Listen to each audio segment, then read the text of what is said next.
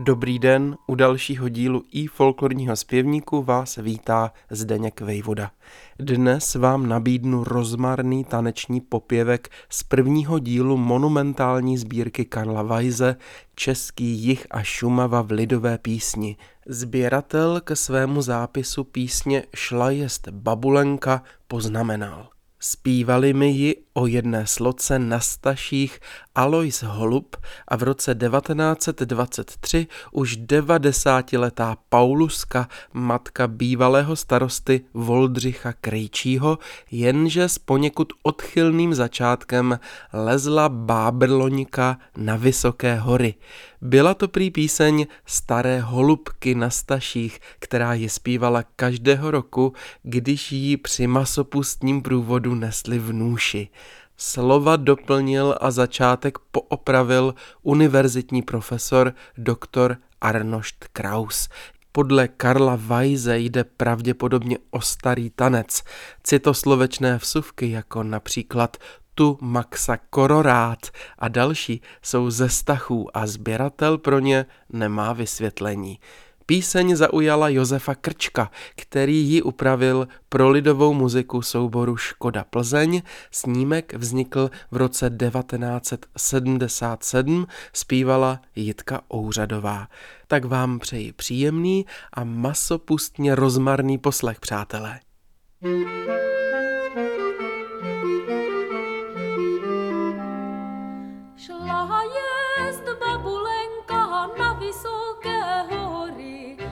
našla z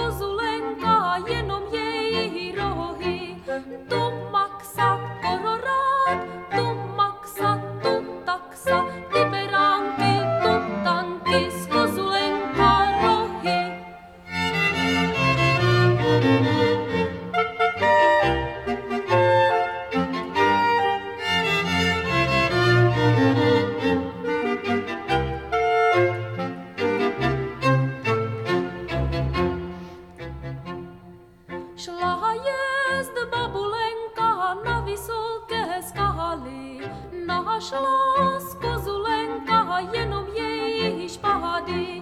Vysokej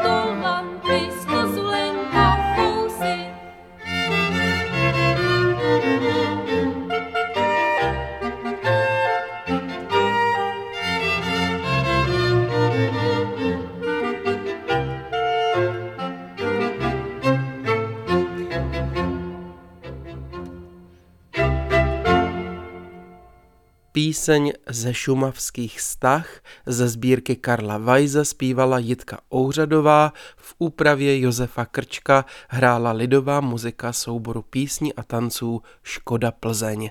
Notový zápis a všechny předchozí díly našeho podcastu najdete na www.ifolklor.cz. Ještě malá poznámka k místu zápisu právě odeznělé písně. Obec Stachy německy Stachau, se nachází v okrese Prachatice v jeho českém kraji asi 10 kilometrů severozápadně od Vimperka. Bývala od 16. století takzvanou králováckou rychtou, jednou z osmi na Šumavě. To znamená, že zdejší obyvatelé byli poddanými přímo krále. Vedle sedmi německých byla tato jediná stažská rychta převážně česká, o čemž svědčí i pěkná písnička. Hezký den vám přeje a brzy naslyšenou se těší Zdeněk Vejvoda.